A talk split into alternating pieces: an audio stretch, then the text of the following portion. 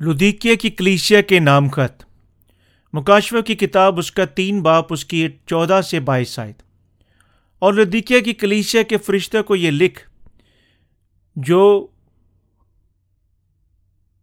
آمین اور سچا اور برحق گواہ خدا کی خلقت کا مبادہ ہے، وہ یہ فرماتا ہے کہ میں تیرے کاموں کو جانتا ہوں، کہ نہ تو سرد ہے نہ گرم۔ کاش کہ تو سرد یا گرم ہو۔ تاکہ چونکہ تو نہ گرم ہے، نہ سرد، بلکہ نیم گرم ہے، اس لیے میں تجھے اپنے منہ سے نکال کر پھینک دوں گا۔ اور چونکہ تو کہتا ہے کہ میں دولت مند ہوں اور مالدار بن گیا ہوں، اور کسی چیز کا محتاج نہیں، اور یہ نہیں جانتا کہ تو کم وقت اور خوار اور غریب اور اندھا اور ننگا ہے۔ اس لیے میں تجھے صلاح دیتا ہوں کہ مجھ سے آگ میں تپایا ہوا سونا خرید لے، تاکہ دولت مند ہو جائے۔ اور سفید پوشاک لے کر، تاکہ اسے پہن کر ننگے پن کے ظاہر ہونے کی شرمندگی نہ اٹھائے۔ اور آنکھوں میں لگانے کے لیے سرما لے، تاکہ بینا ہو جائے۔ جن جن کو عزیز رکھتا ہوں، ان سب کو ملامت کرتا اور تمبی کرتا ہوں کہ پس سرگرم ہو۔ اور توبہ کر۔ دیکھ، میں دروازے پر کھڑا کھٹکھٹاتا ہوں۔ اگر کوئی میری آواز سن کر کھولے گا، تو میں اس کے پاس اندر جا کر اس کے ساتھ کھانا کھاؤں گا۔ اور وہ میرے ساتھ۔ جو غالب آئے، میں اسے اپنے ساتھ اپنے تخت پر بٹھاؤں گا۔ جس طرح میں غالب آ کر اپنے باپ کے ساتھ اس کے تخت پر بیٹھ گیا، جس کے کان ہو، وہ سنے کہ روح کلیشیوں سے کیا فرماتا ہے۔ تشریح۔ آیت نمبر چودہ۔ لدیکیا کی کلیچیا کے فرشتے کو یہ لکھ، آمین۔ اور سچا اور برحق گواہ، خدا کی خلقت کا موادہ وہ یہ فرماتا ہے۔ ہمارا خداوند اس دنیا میں آیا تھا جس نے خداوند خادم کی صورت اختیار کر لی۔ تاکہ خدا باپ کی فرما برداری کرتے ہوئے خدا کی مرضی کو پورا کر سکے۔ دوسرے لفظوں میں وہ کسی بھی طور سے خدا کی مرضی کو پورا آمین کہہ کر کرنے کے لیے تیار تھا۔ ہمارا خداوند خدا کی بادشاہی کا وفادار خادم ہے، جس کی خدا باپ نے سچی گواہی دی تھی۔ جو خود اس کا خدا کا بیٹا اور ہمارا نجات دہندہ ہے۔ ہمارا خداوند وہ خداوند ہے جو کائنات کے تخلیق سے بھی پہلے ہے۔ آیت نمبر پندرہ۔ کہ میں تیرے کاموں کو جانتا ہوں کہ نہ تو سرد ہے نہ گرم۔ کاش کہ تو سرد یا گرم ہو، بس چونکہ تو نہ گرم ہے نہ سرد۔ خدا لدیکیا کی کلیشیا کو، اس کے نیم گرم ایمان پر ملامت کرتا ہے کہ اگر کسی بھی ایمان خداون کے سامنے نیم گرم ہے، ایسا ایمان خداون کے غضب کے لائق ہے۔ اس لیے پہلے اپنے ایمان کو واضح طور پر جان لینا چاہیے کہ آیا سرد ہے یا گرم۔ وہ ایمان جس کا تقاضا خدا ہم سے کرتا ہے۔ اس ایمان کے بارے میں واضح بتایا گیا ہے کہ نہ تو سرد ہے نہ گرم۔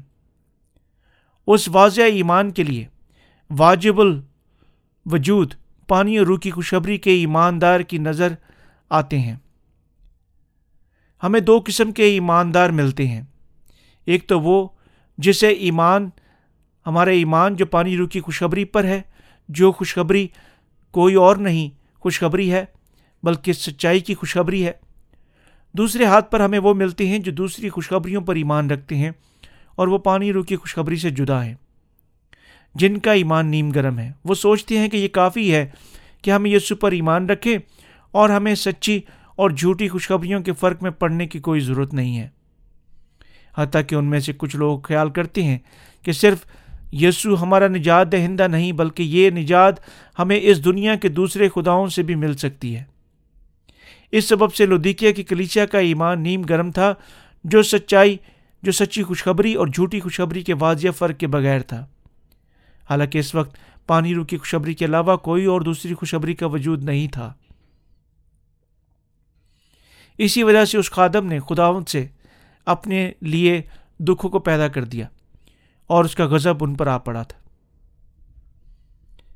آیت نمبر سولہ۔ نہ سرد بلکہ نیم گرم ہے۔ اس لیے میں تجھے اپنے منہ سے نکال پھینک دوں گا۔ ہمارا خدا خدا اپنے خادم سے پاک ایمان کا تقاضا کرتا ہے۔ ہمیں جان لینے کی ضرورت ہے کہ خدا ہرگز ایسے ایمان کو جو نہ سرد ہے، نہ گرم کی کی تعریف کرتا ہے۔ اس لیے جب ہم خداون پر ایمان رکھتے ہیں تو ہمیں اپنے دلوں کو صاف اور واضح طور پر خدا کے کلام پر پرکھ لینا چاہیے اور اس کی مرضی پر ایمان لا کر ثابت قدمی کے ساتھ قائم رہنا چاہیے۔ اس سے پہلے کہ جو نئے سرے سے پیدا ہو چکے ہیں، انہیں بھی واضح طور پر کتاب مقدس کی پانی روح کی خوشبری کے ساتھ کھڑے ہونے کی ضرورت ہے اور بغیر کسی باہمی سمجھوتے کے ساتھ ان کا مقابلہ کرنا چاہیے۔ اگر راست باز اس واضح ایمان کے ساتھ نہیں کھڑا ہوگا، تو خدا اسے اپنے منہ سے نکال پھینکیں گے۔ اب آپ کا ایمان کس جگہ پر قائم ہے؟ آیت نمبر سترہ۔ اور چونکہ تو کہتا ہے میں دولت مند ہوں اور مالدار بن گیا ہوں اور کسی چیز کا محتاج نہیں، اور یہ نہیں جانتا کہ تو کم بخت اور خوار اور غریب، اندھا اور ننگا ہے۔ وہ جن کا ایمان خداون پر نیم گرم ہے، ان کا ایمان کا بھروسہ صرف گزرے لائق ہے۔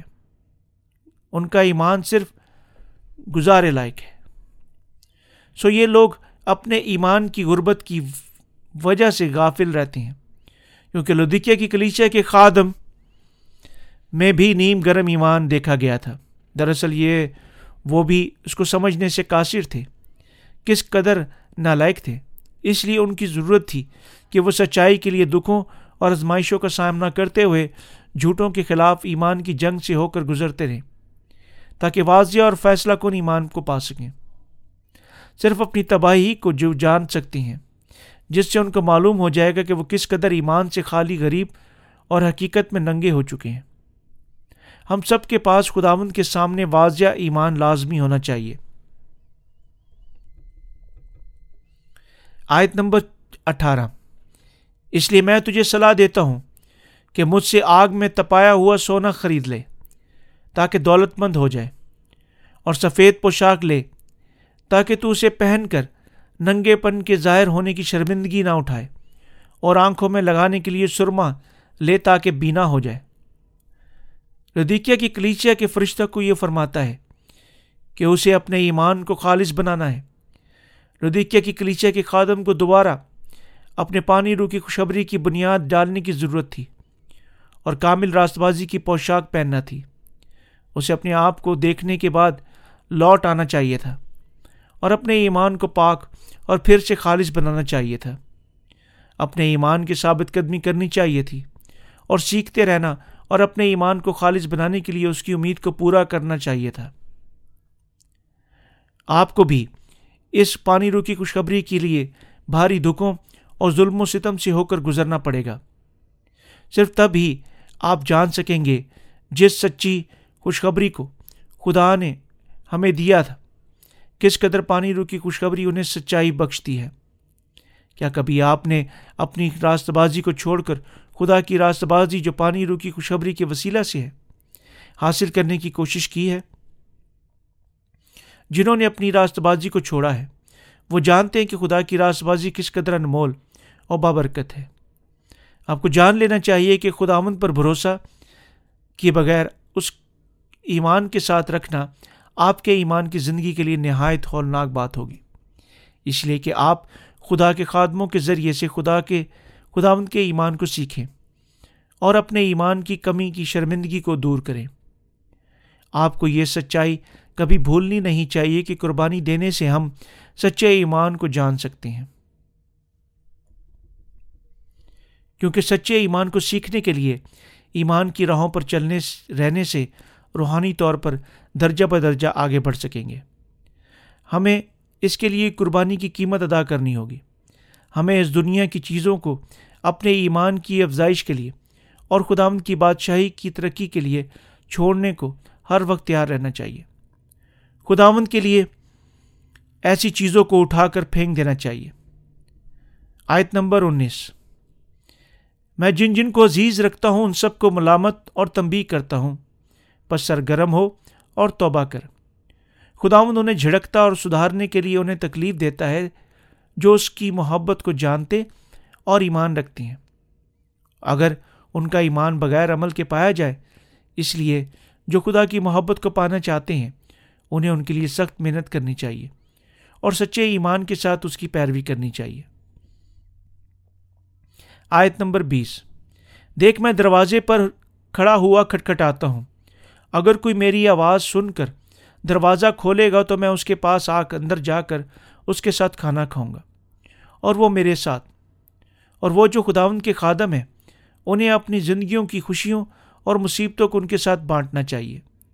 جو خداون کے لیے کام کرتے ہیں، وہ خداون کے کلام پر ایمان رکھنے سے زندہ رہیں گے۔ اور وہ اور اس ایمان کے ساتھ ذریعے ہمارے خداون ہمیں تمام گناہوں سے مکمل نجات بخشتا ہے۔ آیت نمبر اکیس۔ جو غالب آئے، میں اسے اپنے ساتھ اپنے تخت پر بٹھاؤں گا۔ جس طرح میں غالب آ کر اپنے باپ کے ساتھ اس کے تخت پر بیٹھ گیا۔ سچے ایمان کو پانا یا کھونا اس بات پر منحصر ہے کہ آیا وہ شہادت کو قبول کرنے کے لیے تیار ہے یا نہیں۔ جو ابلیس کا مقابلہ کریں خدا ان کے کلام پر ایمان رکھنے، رکھ کر کرتے ہیں۔ اس پر فتح پائیں گے اور جن کے ساتھ خداون کا جلال ظاہر ہوگا اور وہ خداون کے خادمین اور مقدسین ہمیشہ روحانی جنگ میں ابلیس کے خلاف ڈٹے رہیں گے۔ اس جنگ میں یہ لوگ ہمیشہ خداون کے کلام پر ایمان لا کر غالب آ سکیں گے، پر جو ابلیس کا مقابلہ کر کے غالب آئے گا، اس سے خداون کا جلال ظاہر ہوگا۔ آیت نمبر بائیس، جس کے کان ہو وہ سنے کہ روح کلیسیوں سے کیا فرماتا ہے۔ مقصین کو ہمیشہ خداون کی آواز کو سننا ہوگا۔ اور رلقدس کی رہنمائی میں رہنا ہوگا۔ جب وہ ایسا کریں گے، ان کا ایمان ایسا ایمان بن جائے گا جو رلقدس کے ساتھ متفق ہوں گے، اور جس کی وجہ سے روحانی فتح ہمیشہ ان کی ہوگی۔ آمین۔